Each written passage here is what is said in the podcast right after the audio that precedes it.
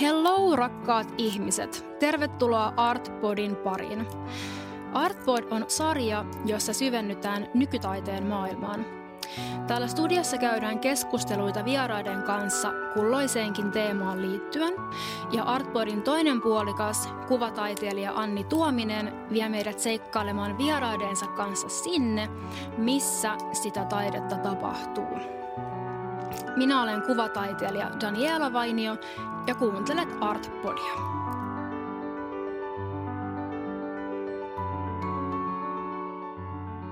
Tänään täällä Artboardin studiossa me lähdetään ihan perusteista liikenteeseen, eli siitä, mitä ja mikä nykytaide on. Mistä sen tunnistaa ja mikä sen erottaa muusta taiteesta. Käydään läpi myös modernin ja postmodernin käsitteet. Lisäksi puhutaan siitä, mitä nykytaide on tänä päivänä ja millaisia, millaisista asioista nykytaiteilijat inspiroituvat juuri nyt. Meillä on studiossa vieraana kuvataiteilija Einari Hyvönen. Moi. Ja Kiasman museonjohtaja Leevi Haapala. Kiva olla täällä. Ihanaa, kun olette täällä.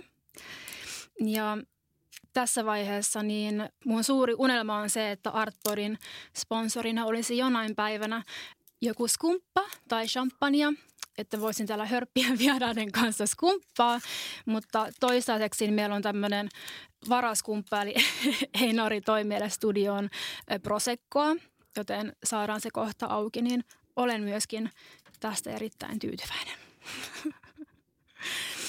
Okei, okay.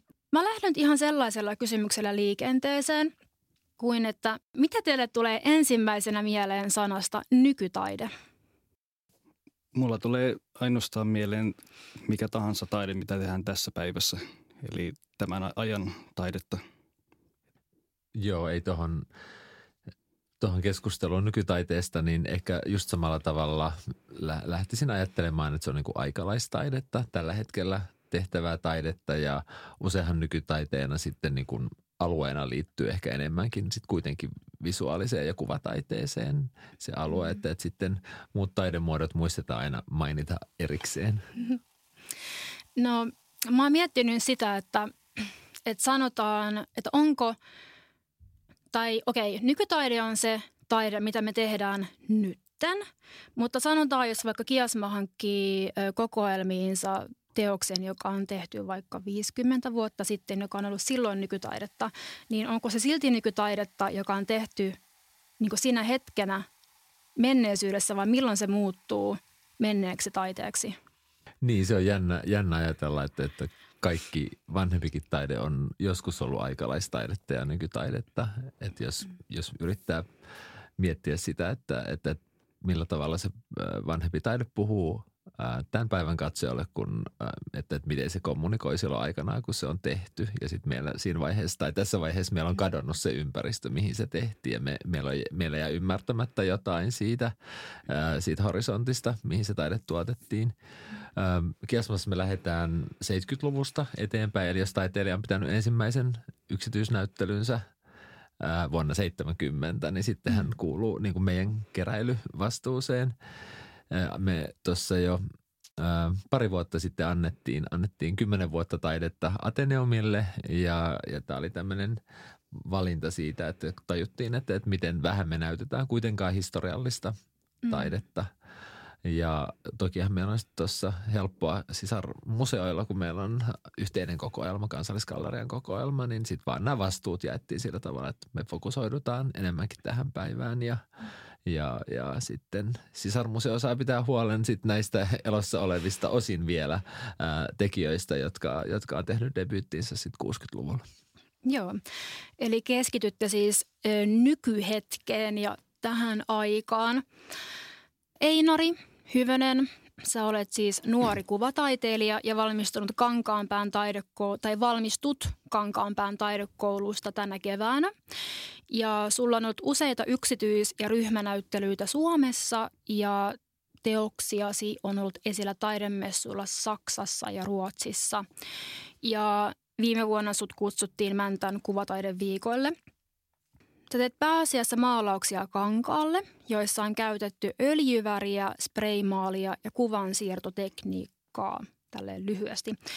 Ö, millaisiin silmiin sä katsot nykytaidemaailmaa kohta valmistuvana nykytaiteilijana?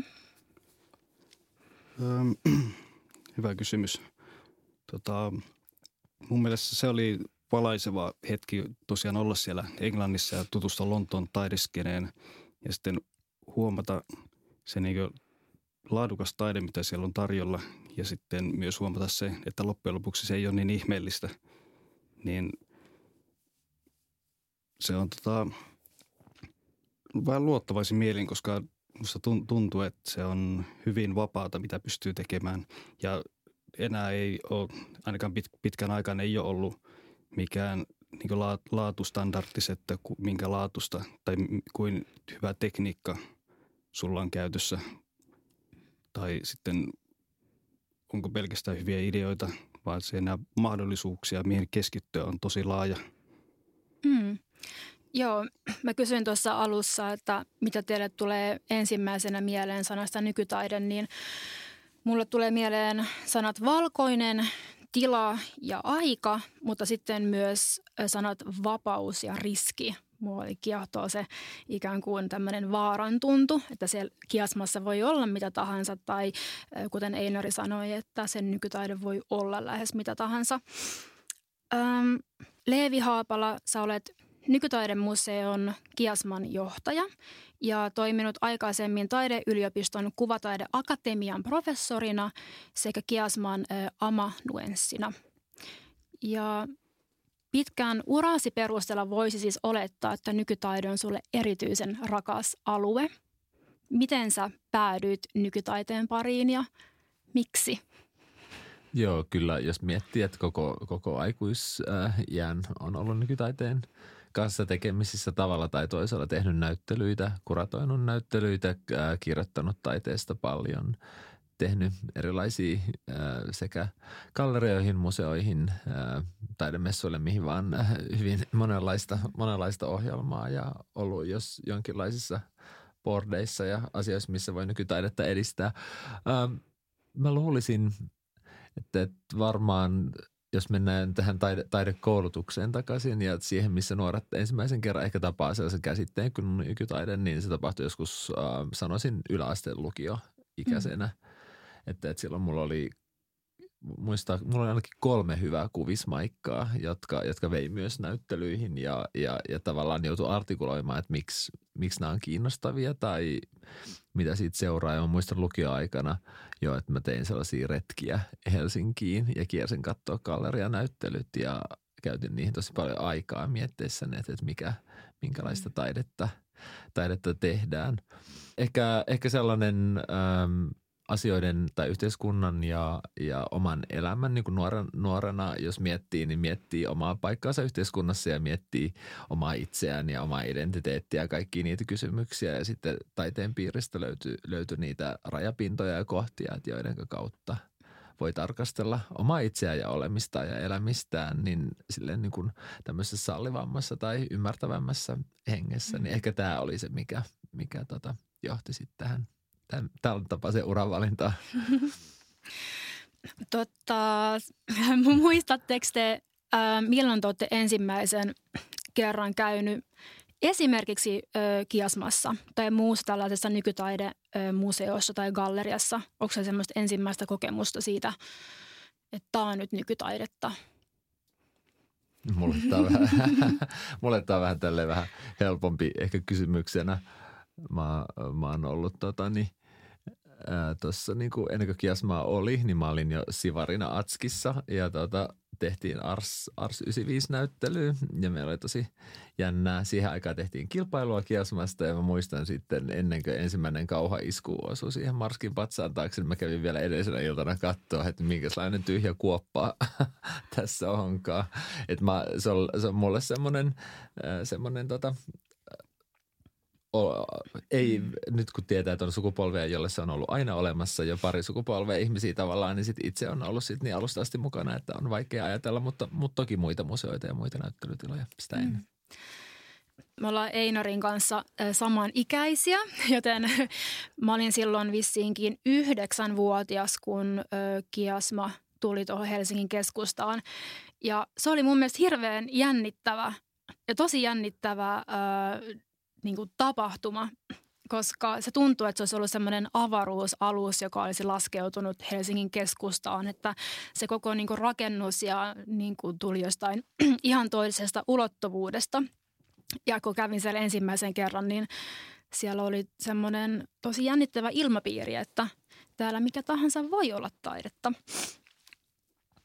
No kun puhutaan nykytaiteesta, niin siihen liittyy tosi usein käsitteet modernismi, postmodernismi, postpostmodernismi ja paljon muita käsitteitä, jotka varmasti hämmentää monia ihmisiä, koska ne saattaa mennä limittäin ö, yhteen ja niitä käytetään myöskin eri merkityksissä.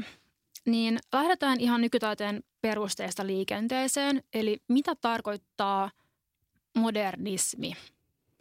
Osaako Leevi vastata tähän? Joo, se on ollut hyvin kiinnostavaa meitä äh, tälleen, jos mietitään, niin usein nykytaide ja, ja moderni taide, jos tälle helpo, helpoimmasta päästä lähtee, niin usein sekoitetaan vähän toisiinsa. Mä ajattelisin itse, että tota, nykytaide tulee tavallaan modernin, modernin taiteen jälkeen, että se moder, modernin niin kuin aikakautena tietyllä tavalla semmoisenaan päättyy johonkin tuommoiseen – ismeihin, mitä taiteessa on. Sitten kun ne loppuu, niin myös moderni, modernismi loppuu tietyllä, tietyllä tapaa. Sitten alkaa nykytaiteen aika, eli jotkut ajattelee, meillekin tulee paljon kysymyksiä näin, että, että tai meitä kutsutaan modernin taiteen museoksi, mutta sitten mä itse ajattelen, että tällä hetkellä ehkä, että, että modernismi niin kuin ajatuksena, niin nykytaide voi tulkita sitä ja tehdä siitä uusia versioita ja, ja tietyllä tavalla se modernismin traditio elää, elää niin kuin mikä tahansa muu, muukin epohki tai jostain aikakautena, niin siinä rinnalla ja, ja moderni, moderni taide, moderni taiteen eetos tai sen, sen niin kuin kysymykset elää nykytaiteessa tai yhtenä osana sitä, mutta vaan, vaan niin kuin yhtenä viittaus, viittauskohtana. Mm. Ja moderni taide on mun mielestä semmoinen, mikä monien ihmisten mielestä on se oikea taide, koska sitä on nähnyt kaikista eniten ja se on varmaan parhaiten selitettyä nyt näin jälkeenpäin. Kaikki taidehistoriat on hyvin kirjoittanut asiasta. Mä en ole varma muistanko oikein, mutta tuli mieleen meidän lausahdus, että aikoinaan perussuomalaisten Timo Soini olisi sanonut, että, että moderni taide on täyttä kukkua, että se pitäisi hävittää, mutta Picasso on ok. Että tässä niin kuin menee niin kuin termit ja tekijät vähän niin kuin sekaisin niin kuin monessa suhteessa. Että hän varmaan tarkoittaa täällä niin nykytaidetta, kun hän kritisoi nykytaidetta silloin aikoinaan. Joo, mutta niin. Eli modernismi siis niin kuin syntyy tämmöisen ö, antiikin ihanteiden jälkeen rikkomaan äh, niin kuin vallitsevia aatteita.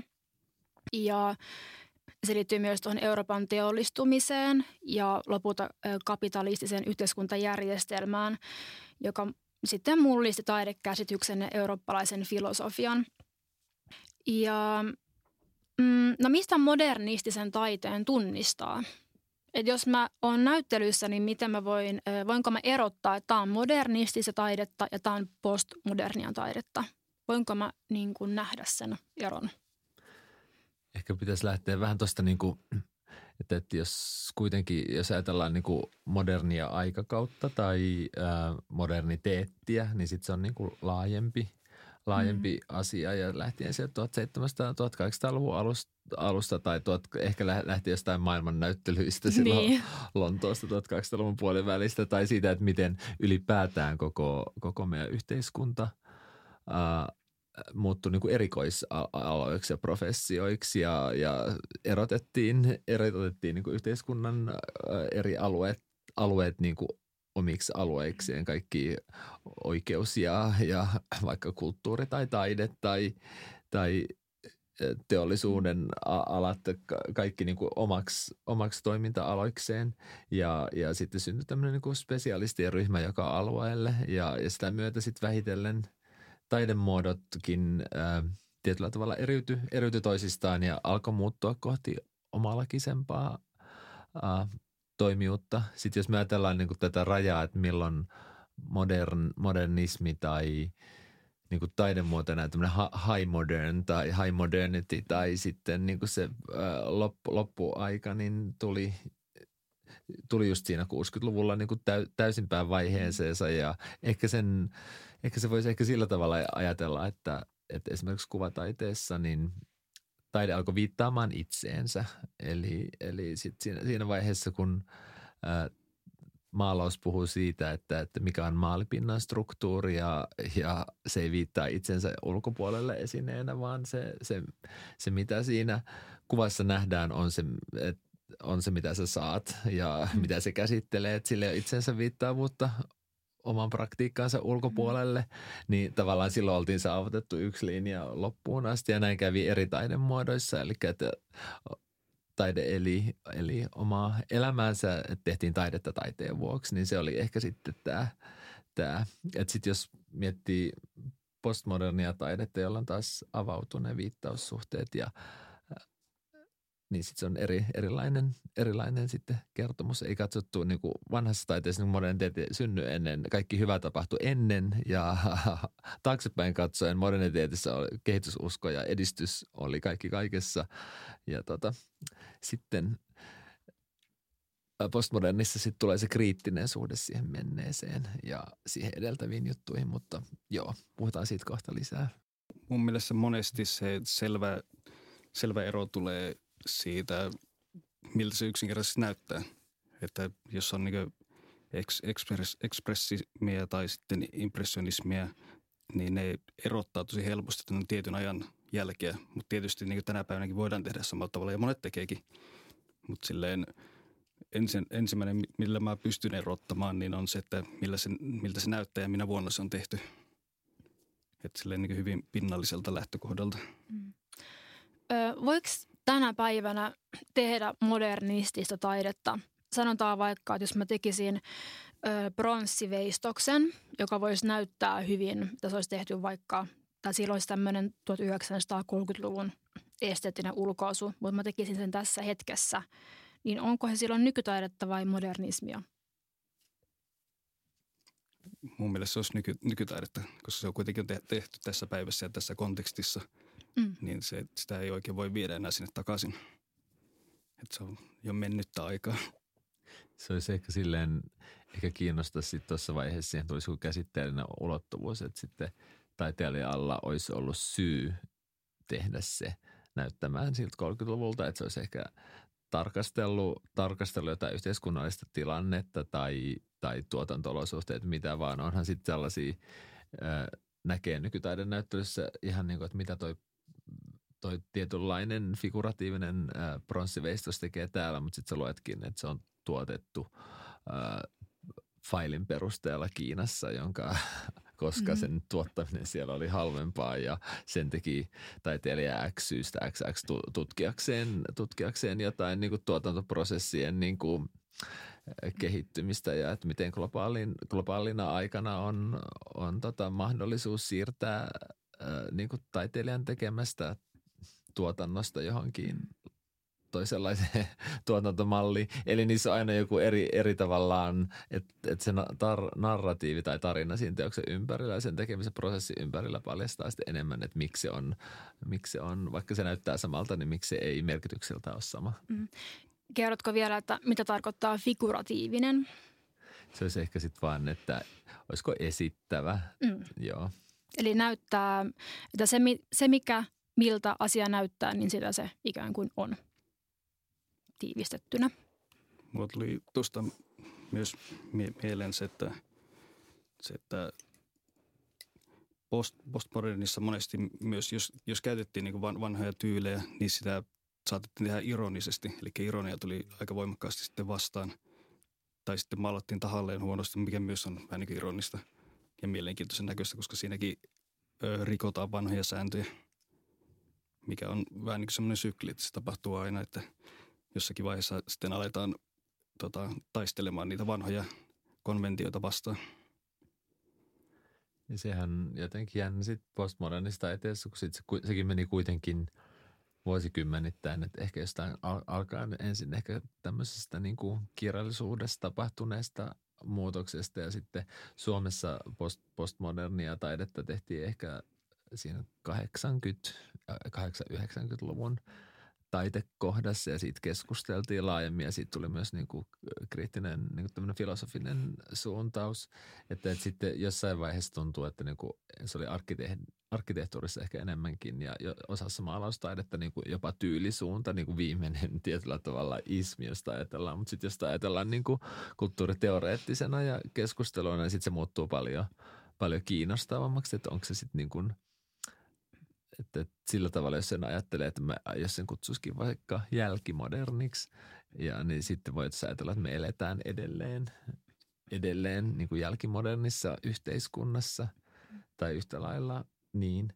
Mutta että, että sitten siinä tuli niin nämä sitaateista ja, ja, ja tota, lainaamisesta tuli itse tarkoituksellista ja, ja niiden risteyttämisestä keskenään ja, ja sitten – kysymyksessä niin kuin toisten teosten lainaamisesta, jopa julkeasta sellaisesta, tuli niin kuin se tietynlainen tunnistettava merkki. Joo. Tota, äh, eletäänkö me siis nyt postmodernissa taiteessa tai nykytaide, mitä me tehdään nytten tai koetaan nytten, niin onko se siis postmodernia taidetta?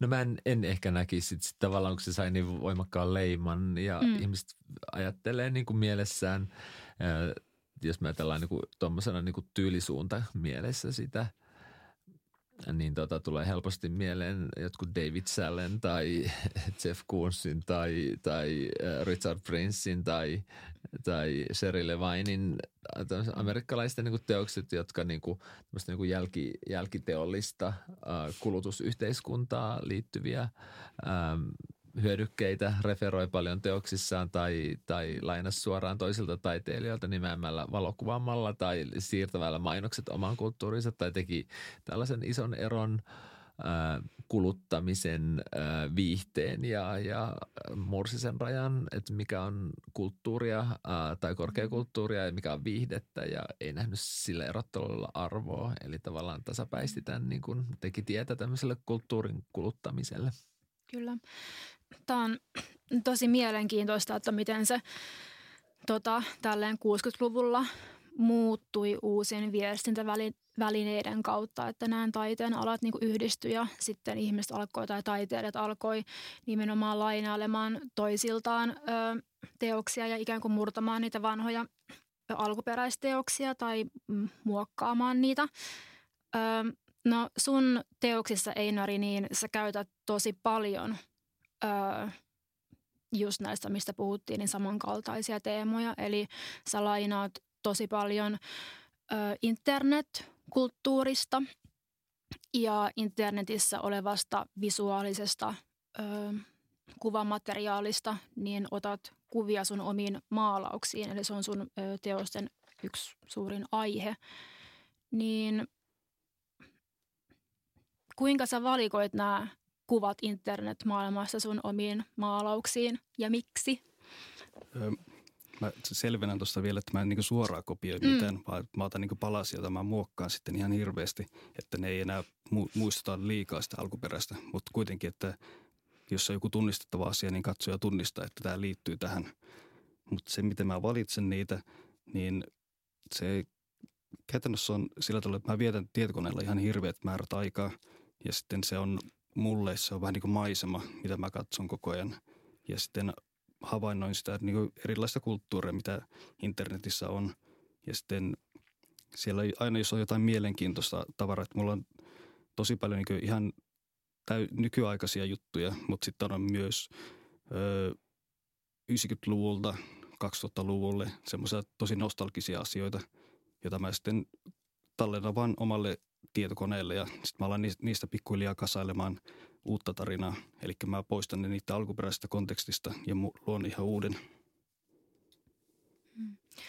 Niin, no sehän olisi ihan kummallista, että jos taiteilija ei eläisi niin kuin kosketuksissaan sen oman ympäristönsä kanssa ja on tosi niin kuin luonnollista, että nyt me eletään ö, paljon niin kuin teknologian ja internetkulttuurin kanssa. Se väistämättäkin näkyy tosi paljon nykytaiteessa ja tämmöinen niin kuin internetviittaukset ja cyber, tämmöinen digitaalinen performanssi ja se teknologian käyttö ja se internetistä itsessä on tullut tämmöisen taiteen tekemisen väline semmoisen perinteisen maalauksen tai värien käytön sijaan.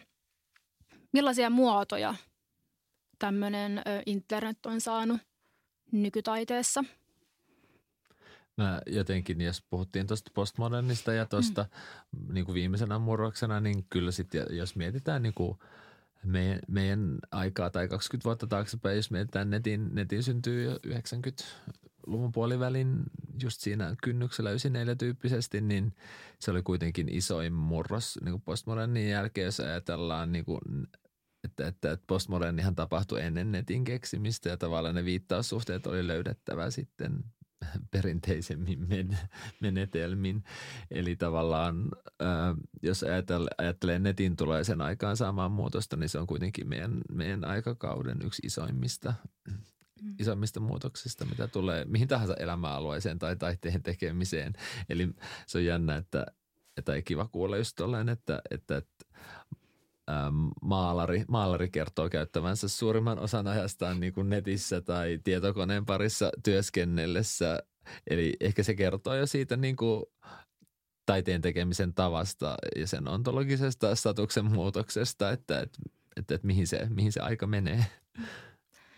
Mutta se, että jos about 60-luvulta siirryttiin modernista postmoderniin, niin olisiko tässä sitten 90 vuonna 94 paikkeilla tai nykyaikana, niin onks, ollaanko me nyt siirtymässä ihan uuteen kauteen, mitä me ei välttämättä ole vielä nimetty?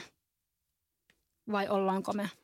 Onko sitä? Mun mielestä tulevaisuudessa se vasta sel, selviää, sitten kun sitä historiaa kirjoitetaan, mutta mä oon ihan varma, että internetin vaikutus tekee jonkun oman alueensa, koska se vaikuttaa ihan kaikkeen. Että ei, ei pelkästään taiteeseen, vaan kulttuuriin ja – kaikki tuommoisen niin sosiologisinkin puolin. Niin, että, että on vaikea aina se oman, oman aikansa nimeäminen, että, että millä sitä kutsutaan. Että kyllä mä ehkä sitten omaa aikaa kutsuisi ehkä enemmän just silleen digiajaksi.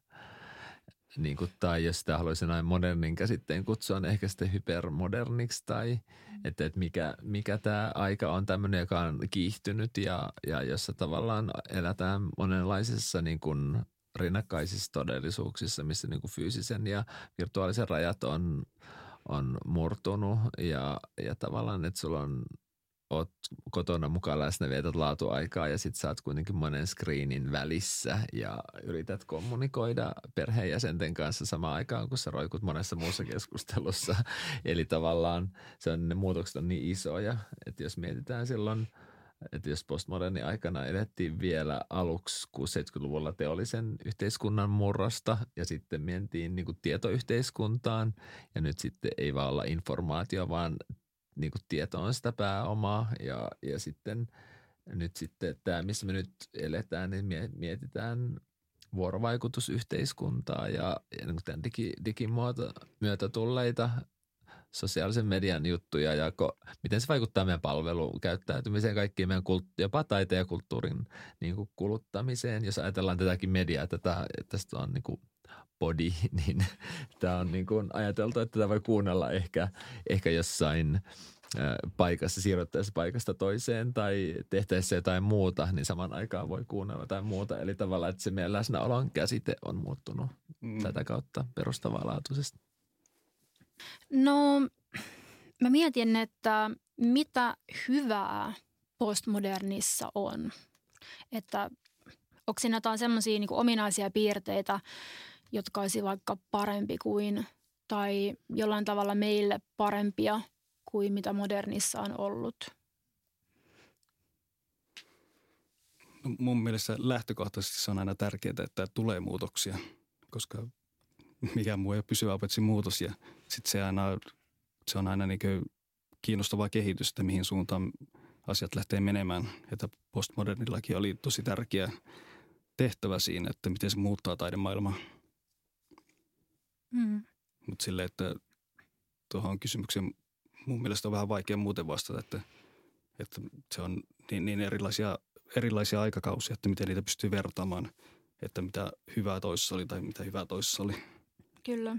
Siinä voi olla niin kuin, että jos, jos ajattelee sillä tavalla, että, että, että kuitenkin moderniin tai moderniteettiin liittyy kuitenkin semmoinen eetos, että se menee, edi, uskotaan edistykseen ja uskotaan muutokseen, niin tavallaan silloin, jos me uskotaan, että tulevaisuudessa asiat on paremmin, niin me kuitenkin kannatetaan niin kuin, olla niin kuin modernin kasvatteja tietyllä tavalla. Ja sitten yhtä lailla, yhtä lailla jos ajatellaan niin kuin postmodernia sitten niin kuin jälkimodernin yhtenä osana, osa-aikana tai kautena, että, että mitä, mitä siitä sitten seuraa, seuraa meille. Mutta ehkä, ehkä mä ajattelisin silleen, että, että modernissa kuitenkin alettiin olla jo tiettyyn, tiettyyn kyllästymispisteeseen asti, että, että se taiteesta muodostui omalakinen ja se tietyllä tavalla – etäännytti katsojat ja irtos äh, tavallaan se suhde, suhde siihen niin kuin traditioon ja ympäröivä ja siitä muodostui niin kuin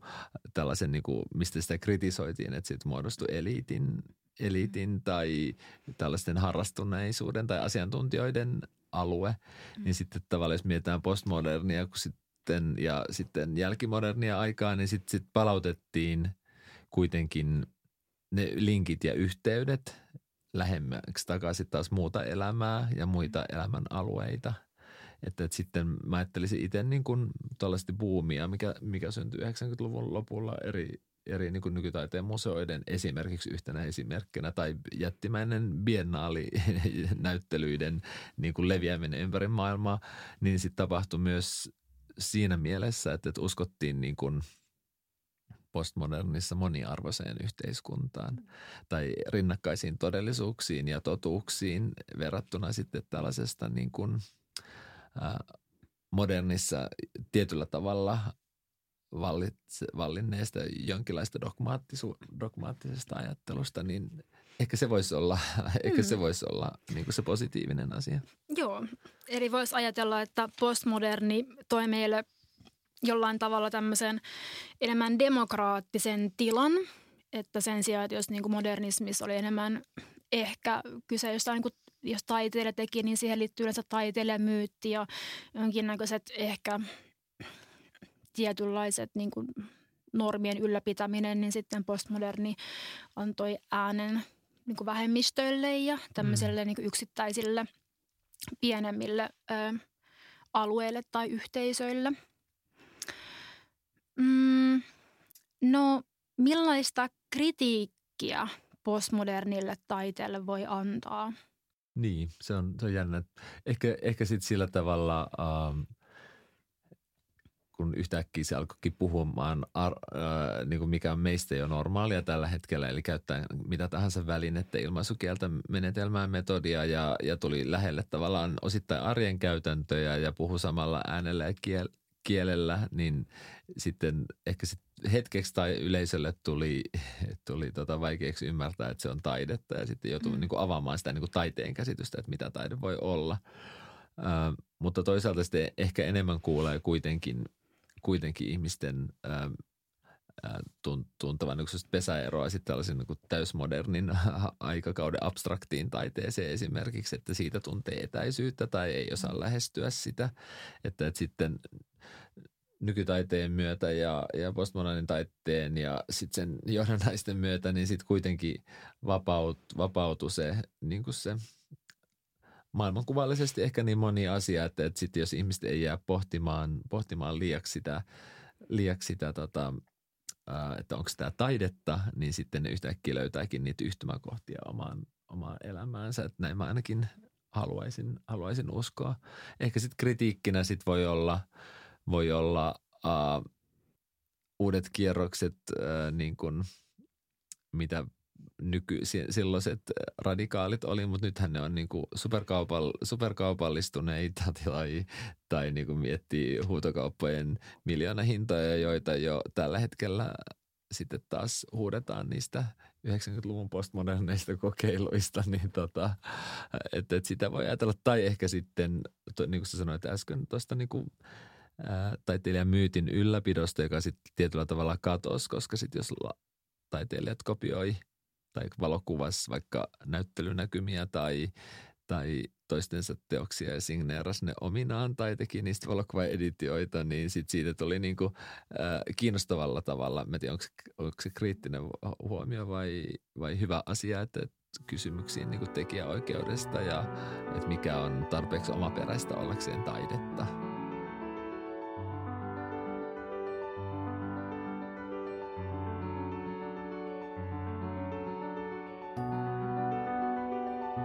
Einari, sun teoksissa äh, sä oot muun muassa maalannut äh, postmodernin, postmodernitaiteilijan Jeff Koonsin näitä papi, onko se nimi papi, nämä ne isot äh, koiranpennun malliset ilmapalloveistokset, niin mistä tämä ajatus on lähtenyt, että sulla, sä oot käyttänyt niitä sun maalausten aiheena? Se, se vaan tuli siitä, että kun mulla oli sitä materiaalia siinä ympärillä – ja sitten mä vaan keksin niitä yhdistä. Sitten mulla vaan yhtäkkiä tuli mieleen, että mä tein 3D-mallinnuksen siitä sen koirasta. Eli se, se on semmoinen kunnon bootleg-tuote, että se on tahallinen näyttää jotenkin vinksahtaneelta, että se ei todellakaan ole täydellinen. Niin sitten mä ajattelin, että tämä on tos, tosi hauska. Ja sitten siinä työssä myös on taustalla, on tota, 2000-luvulla oli paljon tota piratismin vastaista mainontaa tai propagandaa, niin sitten mä niistä mainoksista otin sitten palasia ja liittelin siihen. Niin sitten siinä tulee just semmoinen hu- huumorin kautta, että nykyään pystyy tai aina on pystynyt sille niin kuin kopioimaan toisen töitä, mutta sille, että kyllä mua vähän aikaa siinä kuumotti, että voiko tästä tulee joku lakijuttu, että voiko se olla joku, joku semmoinen ongelma, mutta sitten kun mä aloin tosissaan miettimään, niin ei tietenkään, koska se koira oli ihan täysin mun tekemä. että se, se vaan muistutti sille niin väriltä ja killoltaan, mm. mutta ei se liikaa muistuttanut sitä. Joo, no kun tämän jakson aiheena on, että mitä on nykytaide. Toivottavasti vastataan tähän, tähän tota, ö, kysymykseen ja ollaan varmasti hyvin vastattukin. Mutta nykytaiteeseen liittyy tosi vahvasti ö, apropriaatio. Niin tota, pitäisikö meidän tähän vähän syventyä lisää, että Einari sun teoksissa on tosi vahvasti ö, apropriaatiota. Eli siis se tarkoittaa jonkin asian haltuunottoa ja lainausta – Mm, joo. Mitä ajatuksia tämä termi teissä herättää? Mulla ainakin tulee eka negatiivinen konnotaatio tietysti siitä, että miten sitä on monesti käytetty, mutta silleen ö, lainaaminen on mun mielestä tosi hyvä juttu ja se on täysin hyväksyttävää. Ja sitten tota, kunhan se tekee vaan sopivalla tavalla, että siinä on joku, joku järki, mutta silleen niin kuin – niin kuin tuo, oliko se Richard Price, joka on just jonkun jotain Instagram-kuvia oli ja screenshotin ottanut siitä ja sitten jotain pientä modausta oli tehnyt siihen ja sitten allekirjoittanut se omalla nimellä, niin se on niin tosi raffi. Sille, että itse ei kehtaisi, mutta pakko arvostaa. Niin ja Richard Prince taisi niitä äh, esimerkiksi sen kuuluisimmat on tietenkin nämä Marlboro-mainokset – län, lännen tai cowboyt ja, ja vuorimaisemat ja, ja sitten ehkä on muutettu joku tekstifontti tai, tai mit, mitä siinä, että siinä ei olekaan välttämättä paikkafirman nimeä ja näin. Se on just se äh, pomoon postmodernin lahja, lahja nykytaiteelle on, on toi appropriaatio. Tokihan sitten voidaan ajatella, että että, että roomalaiset lainas antiiki, antiikissa kreikkalaisilta, ja, mutta tavallaan appropriaation käsitettä ei ollut, että tava, tai että miten klassinen taide edistyi kopioimalla vanhempaa. Että, että noi sitten ne sitaatit, sitaatit mitä sitten yhtä lailla voi ajatella, että, että, että nykyään vaikka räppisanotuksissa käytetään, niin kuin, että kuitataan ää, tai kommentoidaan lyrikoita ja otetaan kantaa niin kuin, tällä, niin kuin verbaalisessa muodossa. Sitten niin kuvataiteessa tapahtuu sitten sivistyneesti viittaamalla tai lainaamalla tai varastamalla, että, että, että, että miten sen parhaiten sitten tekee niin, että siihen tulee joku oma merkitys tai että se merkitys muuttuu ratkaisevasti tai se tuo jotain siihen lisää ja saa katsojan ajattelemaan ja näkemään jotain eri valossa, niin että, että meidän kulttuuri perustuu niin kuin kopioimiselle, lainaamiselle ja että, että minkä tahansa teoksen ottaa, niin aina on löydettävissä viitteitä toisaalle. Sitten tuo oli hyvä tuo räppihomma, koska myös niissä biiteissä niin nekin on samplattuja. Eli, tai ainakin silloin niin alun perin tehtiin tosi paljon sillä tavalla, että otettiin niin valmista biiseistä vaan pätkiä ja sitten sitä, sitä tehtiin se koko biitti sitten. Niin että se on, se on mun mielestä ihan hyvin kuvaa myös tätä aikaa niin monipuolisemminkin. Ja sitten mitä tulee internetkulttuuriin, niin kaikki meemit ja tämmöiset, niin nekin muovaa sitä, että miten asioita voidaan ottaa. Ja sitten sielläkin käytetään tosi paljon silleen niin materiaalia, joka on varmasti niin kopiosuojattua, mutta silti sitä käytetään. Ja monesti sitä anonyyminä, anonyyminä sitten jatketaan ja tehdään mielenkiintoisia kuvia. Mutta mä uskon, että tuo tulee tulevaisuudessa vaikuttaa myös tulevien taiteilijoiden mentaali- tai niin ajatusmaailma, että mitä asioita pystyy tekemään ja saa tehdä. Mm-hmm. Mua, toi on tosi mielenkiintoinen tämä remix-kulttuuri ja mä ehkä tuntuu siltä, että nykyaikana on paljon niin kuin sallitumpaa tehdä lainauksia ja varmasti ollaan aika paljon kokeiltu rajoja, niin kuin Jani Leinonen kokeili rajoja Kiasman näyttelyssä aikoinaan ja tämmöisiä niin kuin, rajavetoja on ollut. Mutta mun mielestä on niin kuin, niin kuin hyvä tunnistaa toi ajatus, että still like an artist, koska niin kuin, mä oon huomannut, että tästä on, se on ihan täysin luonnollista, että paitsi se on varastamista, niin se on ihan inspiroitumista, ihan tämmöistä luonnollista niin kuin orgaanista niin kuin olemassaoloa muiden ö, taiteilijoiden ja tota, elementtien ympäröimänä, niin se on ihan luonnollista, että ne vaikuttaa siihen omaan tekemiseen, halusi tai ei. Hmm. Just tota, tota problematiikkaa pohdittiin tosi paljon tuossa meidän edellisen R17-näyttelyn yhteydessä, joka just pohti tätä digi, digivallankumousta ja että miten se on vaikuttanut nimenomaan myös taiteen tekemiseen, sen esittämiseen, jake, jakamiseen, katsomiseen, kuluttamiseen, että, että, että just miettii, miettii monia taiteilijoita, jotka toimii lähtökohtaisesti netissä ja, ja ohittaa ehkä jonkun galleriasysteemin ja jakaa teoksiaan siellä. Ja myös ehkä tekee tällaisia vähän niin kuin open source-ajattelulla, että jättää myös teoksiaan sinne, että ne voi olla jonkun sen muotoisia, että niitä pystyy kopioimaan tai että niihin pystyy osallistumaan tai on niin kuin lähtökohtaisesti oletuksena, että niitä voi täydentää – ja, ja että niitä voi jakaa siellä, mutta siinä huomaa sen, että miten, miten tavallaan sitten meidän niin kuin lainsäädännöllinen kehitys ja nimenomaan tekijäoikeuksien suhteen tulee jäljessä siitä, että, että ne on sitten, mennään aina kunkin ajan ää, tota, niillä laillisilla ehdoilla, mutta että niitä testaa, taide testaa niitä koko ajan ja sitten tulee uusia keissejä ja, ja, ja eri maiden lainsäädäntö myös siinä, siinä eroa toisista, että on meillä niin, niin, niin kuin tuttua jokapäiväisestä tavallaan työstä nykytaiteen museossa, että, että joutuu, joutuu tällaisia kohtia pohtiin, että, että just tietää esimerkiksi moni taiteilijoita, että no kun ne on eri tavalla, eri tavalla suojattu, puhuttiin tuosta aiemmin tuosta niin kuvataiteen tai, tai musiikin – tekijäoikeuskysymyksiä vaikka rapin suhteen, mutta myös sille, että jos taiteilija tekee videon, jossa on sitten lainannut tausta, tausta musiikiksi tai se musiikiksi käyttää jotain tosi tunnetun artistin tunnettua biisiä, niin eh, se me voidaan vielä esittää se ja maksaa niin kuin, teostokorvaukset siitä esittämisestä, mutta sitten me ei voida esimerkiksi hankkia sitä kokoelmaan, koska me ei voida niin kuin kansalliseen kokoelmaan hankkia tekijäoikeudellisesti niin kuin ei kliarattua aineistoa. Eli sitten useimmiten kuvataiteilijat tekee, joku frendi tekee niille uudet musat siihen tai itse tekevät tai näin, että, että, että sit, se on jännä, että, että miten että me kuitenkin toivotaan, että tulee, että käytetään, lainataan, toimitaan vapaasti, mutta sitten, että, että miten, miten toimia niin kuin olemassa olevan ää, lainsäädännön puitteissa. Niin nämä hirveät dilemmat, se ei ehkä yksittäiselle taiteilijalle on niinkään, mutta sitten kun, sit kun tavallaan halutaan toimia instituution kautta tai näin, niin sitten tulee, me huomataan mm. näitä käytännön, käytännön rajoituksia välillä.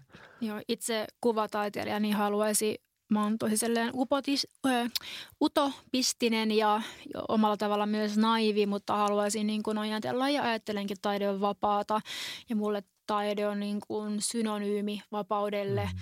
niin sitten se ikään kuin tulee näiden, tulee näiden realiteetteja tulee sitten vastaan, niin sitten mm. täytyy tehdä näitä kompromisseja toisinaan, mutta mutta mun mielestä semmoinen taiteen vapaus on ihan niin kuin hyvä lähtökohta, varsinkin nykytaiteessa. No, jos me mietitään vielä niin kuin nykytaidetta tänä päivänä ja kun mietitään nykytaidetta tänä päivänä, niin ehkä just ollaan puhuttu tuosta nykytaiteen ja internetin kontekstista ja myös niin kuin sosiaalisen median yhteydestä, joka on nykyään aika vahvasti läsnä ja varmasti vahvistuu vielä niin kuin yhä enemmän ja enemmän, niin me ollaan alettu myöskin kuluttamaan taidetta sosiaalisen median kautta. Että paitsi, että se taide vaikuttaa niin kuin taiteilijoiden teemoihin, kuten Einorin ö, niin kuin teemoihin ja ideoihin, mistä tuottaa taidetta, se myös vaikuttaa siten, että kuinka me tuotetaan taidetta. Niin millaisia piirteitä tämä niin kuin taiteen kuluttaminen tai kokeminen digitaalisten viestinten kautta, kuinka se vaikuttaa meihin tai onko siinä jotain eroa kuin että menisi vaikka näyttelyyn?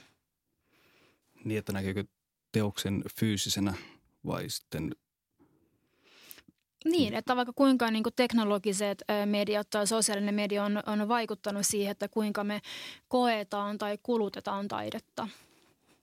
No yksi, yksi ainakin pointti on se, että sen ei ole pakko olla enää konkreettinen niin fyysinen teos. Mm. Ja sitten myös, myös se, että se kuvatulva on ihan järkyttävä, josta, jota mäkin myös käytän. Että mä vaan niin katon kuvia ihan järkyttävät määrät ja mulla jää alitajuntaa sitten osa sieltä, jossa tulee uusia hyviä ideoita.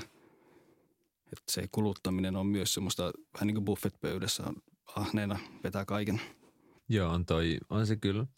On se kyllä silleen vaikuttaa tosi, tosi monella tavalla, että, että, että äh, niin voi ajatella silleen, että vaikka – tuossa sen meidän Ars 17 aikana me lanseerattiin museolle tämmöinen online-kokoelma, että jossa oli, jos tuotettiin ja hankittiin teoksia, jotka oli tehty nettiin tai digikäyttäjille ja ei odotettukaan kaikkien niiden tulevan museoon ja näkemään sitä näyttelyä, tai sitten sellaisia, jotka oli toisella puolella maailmaa, että ne voi niin kuin päästä ideasta kiinni ja, mm. ja nähdä niin kuin tämmöisiä ei-fyysisiä juttuja, mutta sitten toisaalta jos mietitään niin kuin taiteen niin kuin katsomiskokemuksia ja niitä, niin – sosiaalisen median kautta sitten leviää niin kuin ne eri yhteisöt ja ne, ne, jotka on kiinnostunut taiteesta, ne tapaa, tapaa toisensa ja kaverit voi lähettää, lähettää sitten selfieitä ja, ja uh, kuvia ja, ja eri, eri palstoilla eri tavalla. Ja meillä on tosi paljon, esimerkiksi tehdään museoissa tällaisia niin kuin asioita, jotka liittyy tähän meidän kulutuskäyttäytymisen muuttumiseen tai taiteen katsomisen muuttumiseen, eli järjestää vaikka instavuokkeja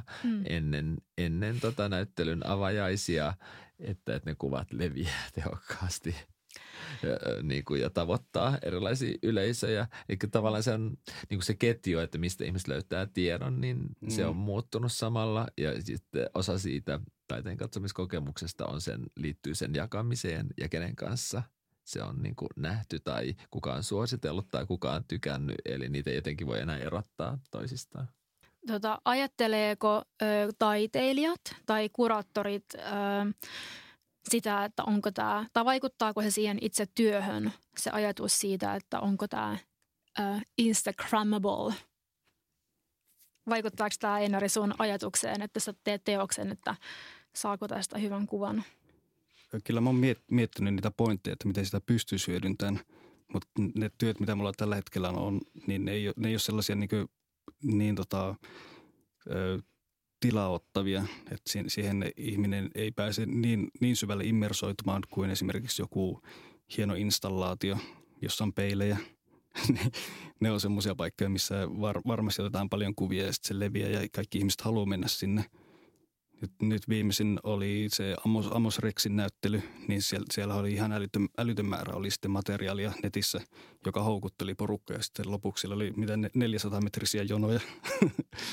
ihan mieletöntä mä oon huomannut, että näyttelyt, joissa on tämmöinen heijastava iso pinta, niin mä oon itsekin huomannut sen, että mä kävin tuolla Kiasmassa katsomassa tuon Ans Veronikan tota, näyttely, niin siellä on heijastava pinta. Niin otin selfien, mä huomasin, että no niin, tässä on taas tämmöinen heijastava pinta ja otin kuvan itsestäni. Ja, no en laittanut someen, mutta näin, että niitä samoja tota, selfieitä oli otettu kyseisen teoksen kautta hyviä, hyvin monia. Et mä ymmärrän, että ei vaikuta taiteilijan niin kuin, tuotantoon, että hän ei ajattele näitä, koska hänen lähtökohdat on täysin eri, mutta se vaikuttaa siihen niin kuin lopputulokseen, että kuinka se työ leviää. Niin, kyllä, me, kyllä täytyy myöntää, että välillä, välillä pitää isoissa näyttelyissä ja sellaisia, mihin satsataan tosi, tosi paljon ja jonka, jonka me odotetaan saamaan paljon katsoja, niin kyllä niitä Insta-hetkiä täytyy järjestää. Et jos nyt katsotte tämän hetken Shoplifterin islantilaisen taiteilijan näyttelijän ja tänä aamuna katsoin meidän, meillä on sellainen palvelu, mistä voidaan seurata niin kuin sitä feedia, niin kyllä sitä somessa on, on niin kuin sadoittain oli sitä ja sitten myös tuohon, niin kuin, että just, että mitä hashtagia laittaa ja mitä asiasanoja tarjoaa ja kaikki tämä, niin kyllä, se, kyllä sitä liittyy, että taiteilijat en tiedä alkaako sitten vähän ajan päästä, että onko neljänmuotoisia teoksia enemmän tulevaisuudessa, että tuotettu suoraan Instaa varten. Paitsi Instassakin pystyy nykyään laittamaan niin kapeita ja korkeita, että ei enää pakko olla se neljä Ah, kiva. Joo, mutta kyllähän se alusta, ikään kuin se alustan muoto, mikä siellä on sallittua ja mikä ei ole sallittua, niin toki vaikuttaa siihen jakamiseen. Mm. Mutta se olisi ihan sama vaikka galleriassa. Kyllähän gallerioilla ja instituutioillakin on omat periaatteet, jotka myöskin niin kuin rajaa sitä, että miten me voidaan ö, jakaa tai kokea taidetta. Yhdysvaltalainen kirjallisuuden ja kulttuurin tutkija Frederick Jameson, niin hänellä on teoria siitä, että lähes koko länsimaailma on siirtynyt jo tällaisesta materiaalisesta maailmasta ikään kuin kuvien ja simulaation maailmaan. Ja hän puhuu siitä, että miten ennen meillä on ollut tällainen fetistinen ö, suhde tavaroihin ja materiaaliin ja niiden hallinnasta, niin nyt me ollaan siirrytty kuvien hallintaan, joka irrottaa arjesta ja läsnäolosta. Eli tämä on aika tämmöistä niin kuin kritiikkiä tällaiselle kuvavirralle ja hän puhuu siitä, että se niin kuin irrottaa meidät läsnäolosta ja olisi ikään kuin tällaista lumetodellisuutta. Niin onko tässä niin kuin vaarana se, että jos kuvataiteilijat tai instituutiot hyödyntää näitä markkinoinnin välineitä, että taiteessa itsestään tulee tämmöisiä pastisseja, eli ikään kuin tämmöisiä niin kuin pinnallisia kopioita todellisuudesta – vai onko mä täysin vain harhanen?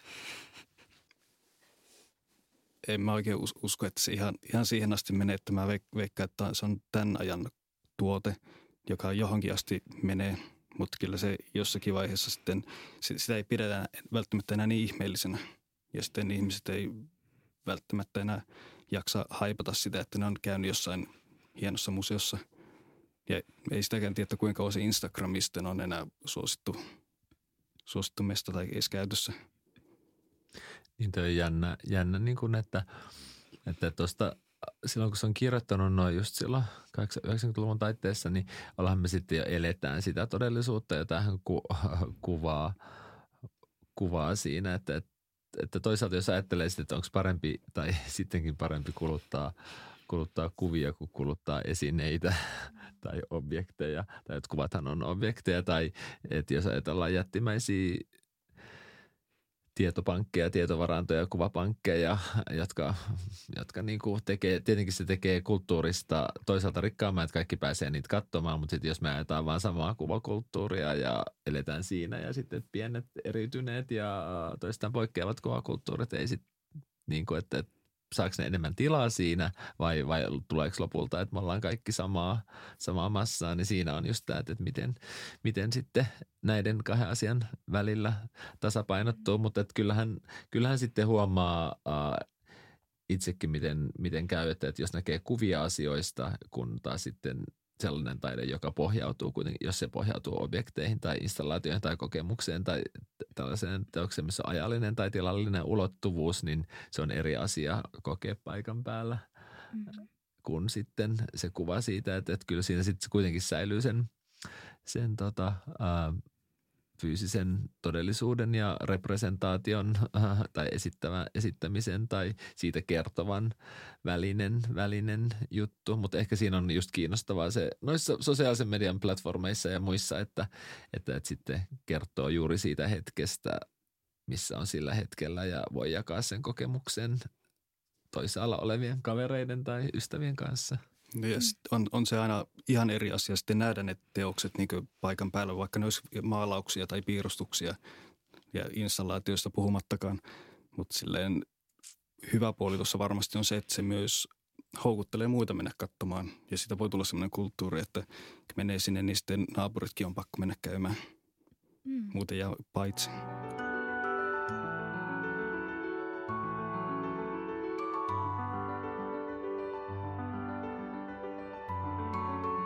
Mä mietin, että mitä mä toisin tähän studioon. Jotain sellaista, mikä liittyy nykytaiteeseen. Ja mä toin teille tällaisia pieniä siemeniä. Nämä on varmaan teille melko tuttuja. Niin jos me ihan hetki puhutaan näistä, näistä että sanotaan, että jos ihminen tai kuulee, kelle nykytaide ei ole tuttua, tai on ehkä enemmän tämmöisen niin kuin modernistisen taiteen ystävä tai kuten Leevi puhui, niin figuratiivisen taiteen ystävä, niin ja me nähtäisiin galleriatilassa, okei tämä on hyvin erilainen kokemus kuin itse siellä näytöksessä, mutta jos me nähtäisiin näitä siellä galleriassa, niin miten me lähdettäisiin niin lähestymään näitä tai mitä tämä kertoo nykytaiteesta? Kuka haluaa aloittaa? Mulle nämä on, on tuttu teos tämä, jos ei puhuta vielä siitä, niin Anna kun, tulla vaan. taiteilijoista. Nämä on tosi hauskoja. Onko nämä tuttu? On. Joo. On. Että nämä on tosi, tosi hienoja kera, keramiikka auringonkukasiemeniä. Ja muistaa, ää, toi teki Ai Weiwei nämä, niin kuin, eikö tämä ollut näitä Tate Modernissa ole, olleeseen tota sinne, ää, oliko se siihen aikaan vielä Unilever-sarjaa? Um, en se iso sano, komissio. Mit, se on, muistaakseni se on ollut siitä asti Turbine Hallin. Joo. Varmaan joku Hyundain sponsoroima. Hyundai, joo, se vaihtui se sponsori tuossa joku aika sitten. Mm. Että, että jos miettii, että no näitähän toki voi varmaan lähestyä helposti, että, että, että okei, okay, että ne on, ensin luulee, että ne on ä, auringonkukan siemeniä. Sitten jos niitä ottaa just käteen, se alkaa katsoa, niin tajuaa, tajuakin, että nämä onkin yksittäin tehtyjä, käsin maalattuja keram, keramiikka, pieniä keramiikkaveistoksia, ja joita oli sitten ää, määrällisesti ehkä miljoonia, voisi sanoa. Joo, mä veikkaan kanssa, että olisi ollut. Uh, mä lunttaan täältä. Eli Tuo olisi valtava installaatio tuolla Tate Modernissa, missä uh, kiinalaisen Ai Weiwein näitä pieniä, uh, pieniä pieniä veistoksia. Oli siellä yhteensä 100 miljoonaa kappaletta ja yli tuhannen neliömetrin alueella. Ja syvyys oli 10 senttiä. Eli nyt oli tosi paljon. Yhteensä nämä, painoi, yhteensä nämä siemenet painoi 150 tonnia. Eli siinä on ollut aika paljon, mutta heillä on hyvät budjetit, että toivottavasti silloin, silloin maksettu ainakin jotain palkkaa näille käsityöläisille toivottavasti näiden tekemisestä. Muistan, mä luin, sen, luin sellaisen äh, taustattava artikkelin kaivoin netistä silloin, kun toi oli ja ne oli kokonaisen tällaisen kiinalaisen keramiikkakylän ihmiset ja työntekijät. Niitä oli tosi iso määrä, niin palkannut. Se oli joku vuodeksi puoleksi toista – tekemään näitä koko tuotantoa, että ne teki pelkkää tätä, näitä niin kuin pieniä auringonkukan siemeniä. Että kyllä, kyllä ne varmaan jotain, jotain IVV sitten maksoi ja kustansi, kustansi heille sitten tänne tähän mm. projektin nähden, mutta just toi, että tavallaan tehdään jotain noin pieteetillä ja isolla volyymilla ja että siinä on joku tämmöinen hämmentävä aspekti, että tässä tulee sitten taas se nykytaiteen hyvä puoli, että okei, toi käsite tai ajattelu pitää olla kirkasta ja selkeää, mutta myös sitten tämä, tämä toteutus niin kuin näissä super täsmällistä, eli että, että menee siihen vanha, vanhan taiteen silmää hivelevään ja, ja, ja jopa silmää hämäävään tehtäväänsä, että toisaalta tässä on sekä nykytaiteen että tuommoisen klassisemman taiteen hyveet samassa teoksessa. Mitä mieltä sä oot, Einari, että mitä nämä teokset kertoo nykytaiteesta? Se on, konseptuaalisuus tulee ainakin siitä, että se, se on tärkeä se taustatarina, mikä siinä on. Ja sitten tos, tosiaan se, että se myös on visuaalisesti tosi näyttävä. Ei sitä voi kieltää niin näytön määrä noita. Ja sitten nuo näyttää ihan täysin auringokkasiemeniltä.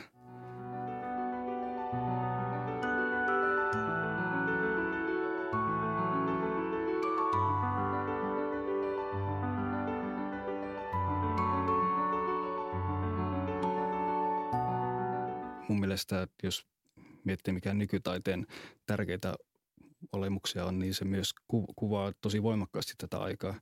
Että niin materiaali on, tai sille, että jos ku, ku, kuvataan jotakin, niin ne on selvästi niin tämän ajan tuotteita. Että sen, jos sadan vuoden päästä kat, kattoisi, niin sitten miettii, että se on niin selvästi tuota aikaa. Että mun mielestä se tulee ainakin se, se, niitä taiteilijoita, mitä mä itse seurannut, niin niistä huomaa ihan selvästi, että ne kuvaa tätä, tätä aikaa.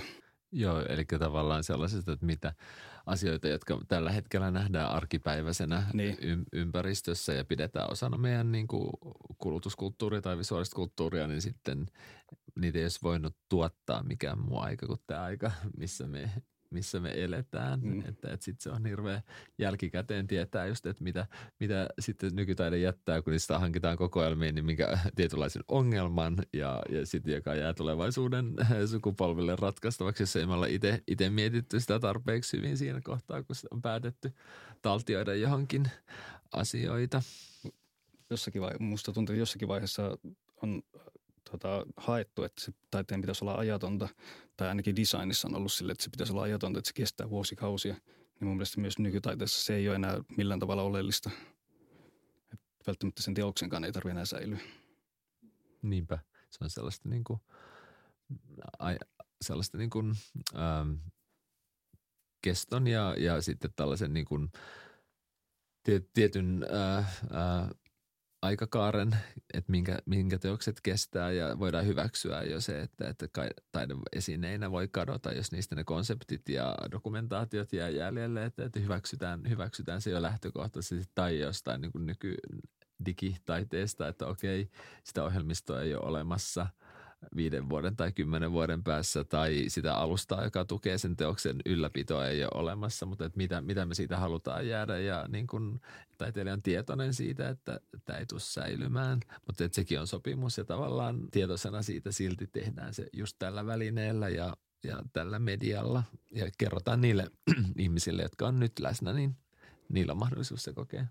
Tuosta tuli just mieleen, kun sanoitte, että tiedostomuoto, että säilyykö se, niin se oli tuo, se Cory Archangel löysi niitä Warholin vanhoja digipiirustuksia, mm. mitä oli, niin se oli niin tosi, tosi mielenkiintoinen juttu. Että se, se oli tota, oliko se Commodore joku launching-tilaisuus, jossa se livenä piirsi niin tosi varhaisella tota, digitaalisella piirustussoftalle, niin sitten se, se oli nähnyt sen niin videon YouTubessa – ja sitten alkanut, alkanut kelaamaan, että löytyyköhän noita diskejä vielä jostain, mitä voisi sitten hyödyntää. Niin sitten kun niitä oli löytynyt, niin sitten siinä oli niin ne oli niin vanhentuneita tiedosta, että niitä ei pystynyt lukemaan millään. Niin sitten digiarkeologit, mikä varmasti on niin tulevaisuuden ammatti aika monessakin, että digiarkeologit sitten kehitti emulaattorit, jolla ne sai sitten ne auki. Mutta siinä oli tosi iso riski, että ne tuhoaa ne kaikki tiedostot ihan täysin. Mutta kävi hyvin ja sitten sieltä löytyikin luonnoksia, mitä on tehty digitaalisesti. On tosi, tosi jännittävää, että meillä on niin kuin, ja, ja kiinnostavaa just, että tavallaan tuommoinen lähtökohtaisesti niin kuin joka on tunnettu kuitenkin just tuollaisista duuneista, jotka käsittelee niin tuhoutuneita tiedostoja, tai että hän poistaa itse, itse niin dataa ja mitä jää jäljelle ja, ja näin. Meillä on siis Suomessa oli Erkki Kurenniemi teki, me etittiin niitä siihen aikaan samaan aikaan 80-luvun alkupuolella hänen ensimmäisiä tietokoneella tekemiä piirustuksia ja luonnoksia, niin samat ongel, ihan samat ongelmat. Mistä ne siinä. löytyy nämä tota, hänen nämä teoksia, teokset, löytyykö ne tota hänen perikunnasta vai mistä? Meillä on äh, kansallisgallerian koko, kokoelmassa niin kuin silleen, että meillä on museossa on teoksia, mutta sitten se koko jäämistö on niin kuin kaikki muistikirjat, la, laitteet, disketit, koneet, kaikki, niin ne on, ne on äh, tallessa meidän kansallisessa galleriassa. Mm. Eli sieltä löytyy aarteita vielä tuleville vuosikymmenille loputtomasti. tällaista tulevaisuuden arkeologiaa, että miten päästään jonkun edesmenneen taiteilijan Facebook-tilille tai muuta. Et mua niin huvittaa, kun on jossain niin näyttelyissä on ollut vaikka, kun näitä vanhoja kirjeitä. Että jos on ollut vaikka vanha taiteilijapariskunta 30-luvulta, niin sitten on julkaistu vaikka kirjeenvaihtoa, jotka on hirveän niin kuin, romantisoitu ja on tosi kauniita. Tai vaikka päiväkirjamerkintöjä tai näitä sketchbook-luonnoksia. Niin varmaan tulevaisuudessa ne on sitten jotain – Facebookin screenshotteja tai Mut tällaista se, dataa. Sit, sit, sitäkin on ollut juttu, että jotkut on pyytänyt, saa, että ne on saanut Facebookilta kaiken sen tiedon, mitä ne on kerännyt, niin sit mm. siellä on ollut ne yksityiskeskustelut mukana, niin periaatteessa sitä kautta voisi tulevaisuudessa yksityiskeskustella, mutta se, se olisi varmaan melko laitonta no. hankkia, tai ellei perikunta anna sitten lupaa.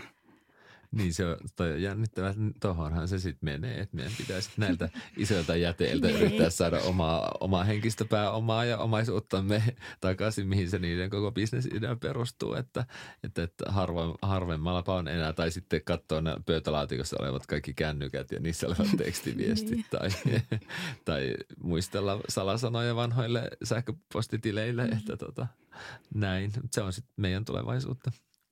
Mahtavaa. Kiitos tosi paljon ö, vieraille. Meillä on ö, aika lopettaa keskustelu tältä erää. Meillä on tosi paljon puhetta ö, modernismista ja postmodernistista ja nykytaiteesta ja nykytaiteen tulevaisuudesta. Nämä on tosi laajoja aiheita, että varmasti puhutaan näistä vielä lisää. Mutta kiitos että kiitos, olitte täällä. Kiitos, oli hauska keskustella. Joo, mahtavaa. Ja kiitos rakkaille kuulijoille, että kuuntelet Artpodia. Ensi kerralla ollaan Annin matkassa toisissa maisemissa ja Artpod palaa jälleen asioiden äärelle. Moi moi!